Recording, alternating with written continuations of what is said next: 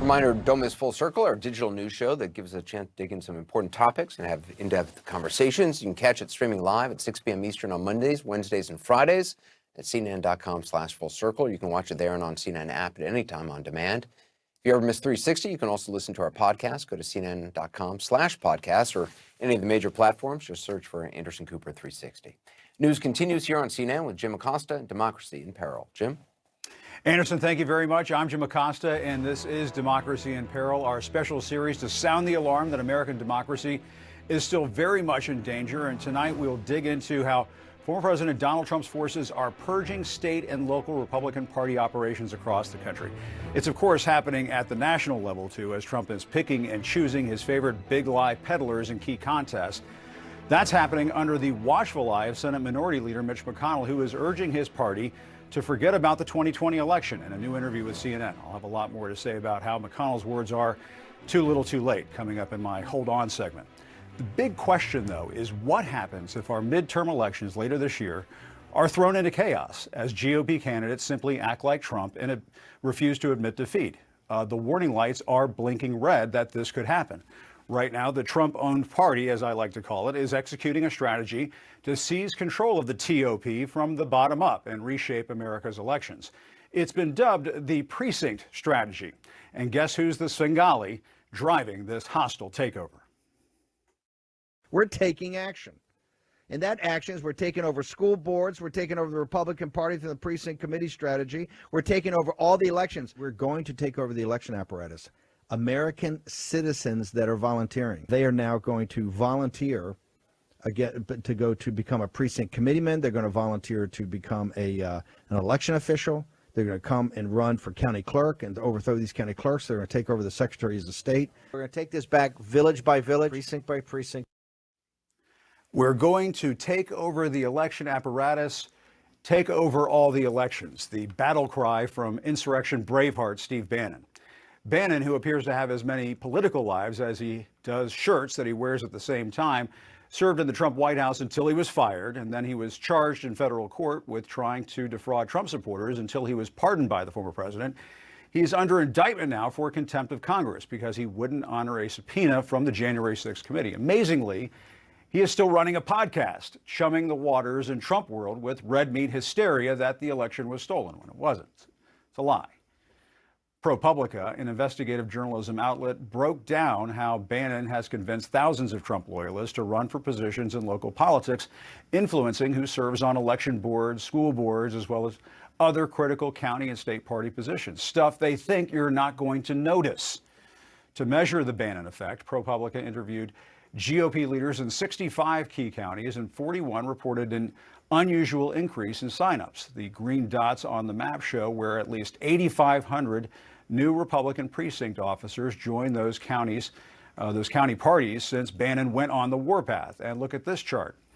ProPublica found the number of precinct committee members in Arizona's largest county, Maricopa, surged after Bannon issued the call for the far right takeover of that area's Republican Party. Yes, Maricopa is where that bonkers cyber ninja audit was held that ultimately wasted everybody's time because it concluded once again that Biden uh, soundly defeated Trump there. Of course, this big lie nuttiness is not just playing out in Arizona. Wait until you hear the twisted tale from Nevada GOP politics. You're about to hear firsthand from a witness to his uh, what happened in his backyard, this uh, latest episode of a Trump tsunami, a former GOP chair of Nevada's crucial Clark County, home of Las Vegas, where he says party leaders have been inviting the Proud Boys, yes, the Proud Boys, into the tent until he wasn't able to stop it. But first, let's turn to one of the lead reporters on this massive ProPublica piece, Isaac Arnsdorf. Uh, Isaac, thanks so much for joining us. Uh, this all sounds like a sneak preview of coming attractions, uh, Insurrection 2, the sequel. Um, at its core, what's the plan? The plan is exactly like you said, Jim take over the Republican Party from the bottom up at the local level. But the reason this is important is because that local level, we have locally run elections in this country. That's really where the rubber meets the road. And people usually don't don't realize this or don't think about this, but and every state's a little different, so it's a little hard to keep track of. But the people who run the polling precinct, the people who sit on the board that sets the rules for the election in the county and that certify the results in the county, usually they get there through the county party.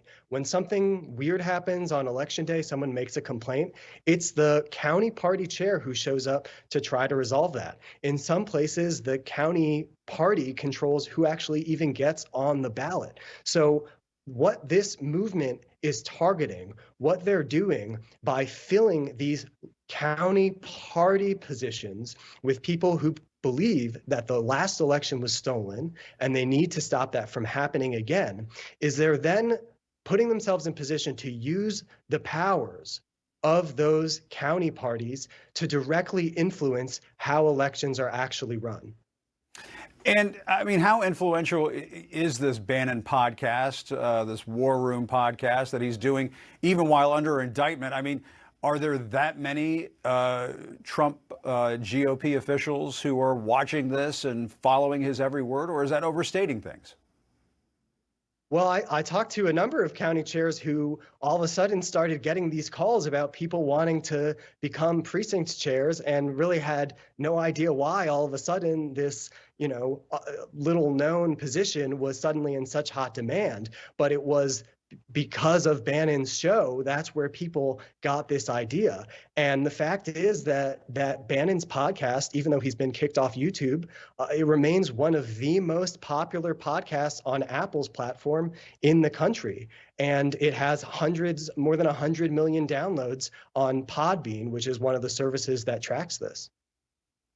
Yeah, it's amazing. I was checking this out the other day because I was curious. You know, is, can you still find uh, Bannon's podcast on your iPhone in the Apple podcast section? And, and you can, amazingly, despite the fact that Bannon uh, was instigating an insurrection uh, before January 6th. And, and what is the real world danger that we're talking about here, Isaac?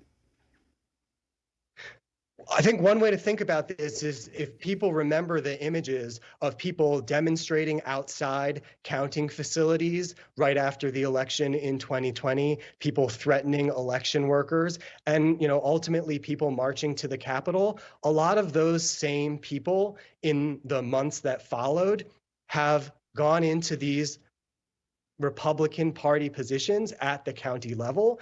And that means that next time around, by virtue of those party positions, they're actually going to be inside the room, inside the polling precinct, inside the counting facility, in a position to influence the casting, counting, and certification of ballots in ways that they just didn't have the infrastructure to do before. And Isaac, Democrats have not caught on to this. I mean, are, are they trying to stop this? Or are they trying to get in there and make sure that uh, that they have their own forces standing by?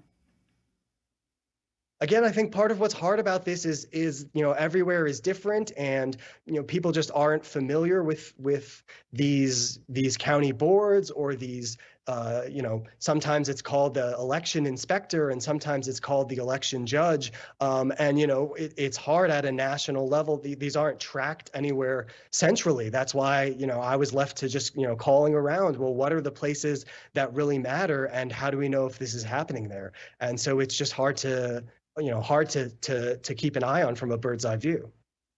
Yeah, well, it's flying under the radar right now, but thanks to you and ProPublica, uh, not as much under the radar. So, uh, county where advocates of this precinct strategy seize control of the Republican Party, a takeover backed in part by the Proud Boys. Yes, the same Proud Boys that Trump told to stand back and stand by. Uh, a stance parroted by the man now in charge of the Clark County Republicans. I don't know who they are you know, when when the president was asked if he disavow, he said no. And if the president's okay with that, I'm going to take the presidential stance, right? I, I don't know.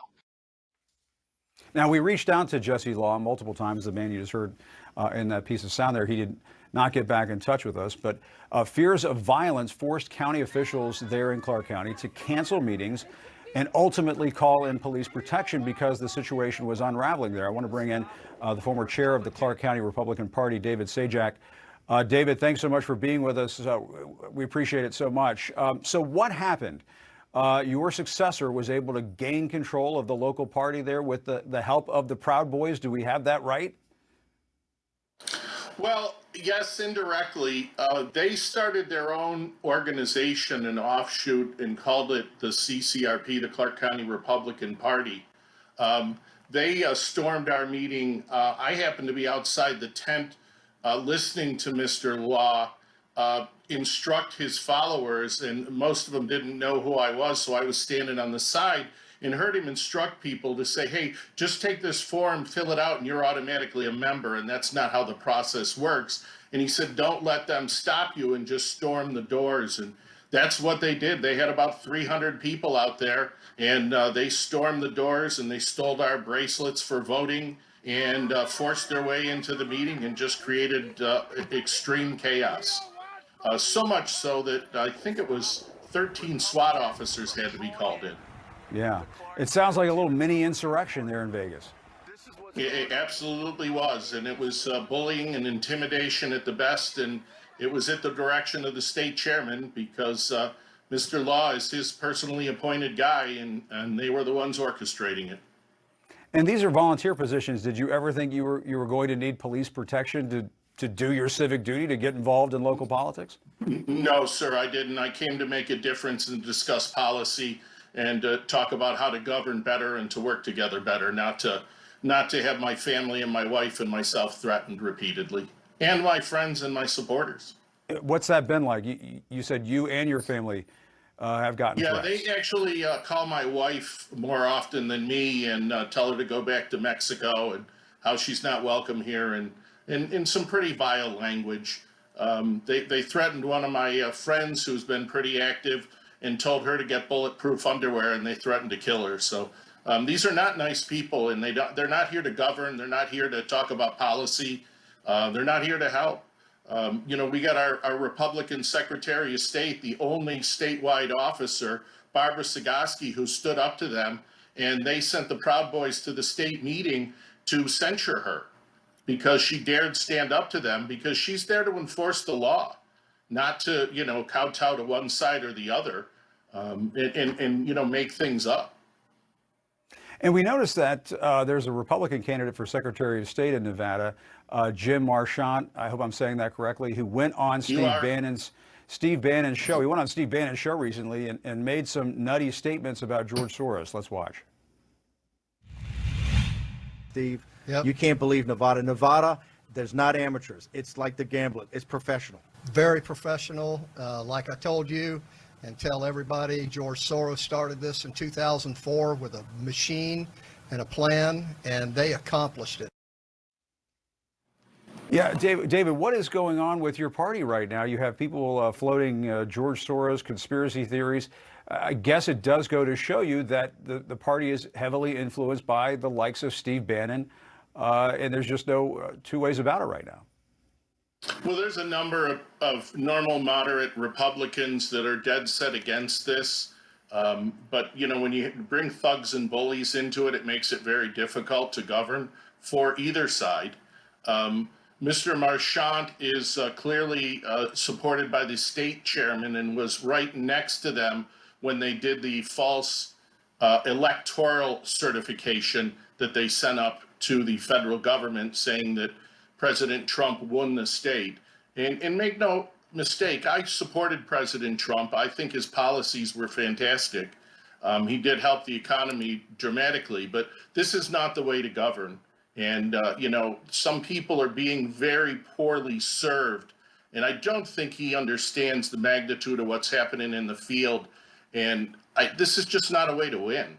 Uh, Yeah. You do voter registration drives, you get out there, you work, you tell your side of the story, um, you know, and you engage folks. You don't, you know, and, and both sides got to knock it off too, uh, Jim. I'm sorry, but you know, there, Yeah. there's as much on their side as there is on on our side. It, it needs to go back to some semblance of normal. We need to govern. We need to help the country.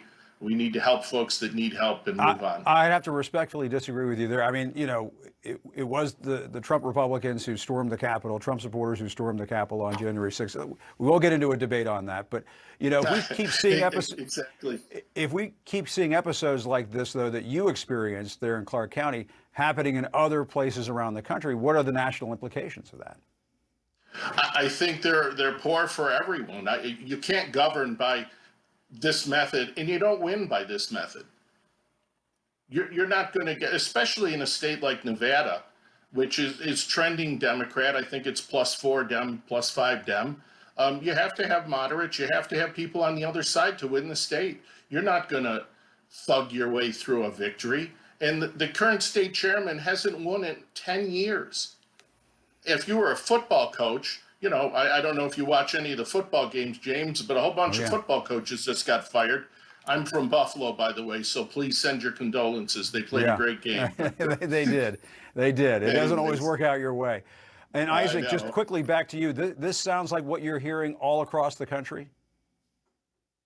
Exactly. And, and what really strikes me about David's story is they couldn't hold a vote. He had to shut down the meeting. The, the threat of violence actually prevented the democratic process from working. And in that case, it was the Proud Boys and it was David. But in other places, it's QAnon followers or Oath Keepers or people who marched on January 6th. And it's it's people like David who are being forced out of party leadership. All right, uh, Isaac and David, thanks very much for what uh, both of you have been uh, doing uh, to call attention to all of this. It's very important. We appreciate it. Thank you. Thank you. Thank you very much. It is hard to believe.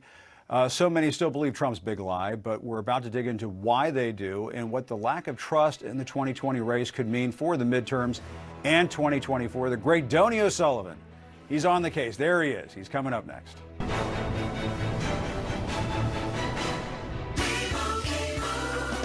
and Doug. We gotta tell people that Liberty Mutual customizes car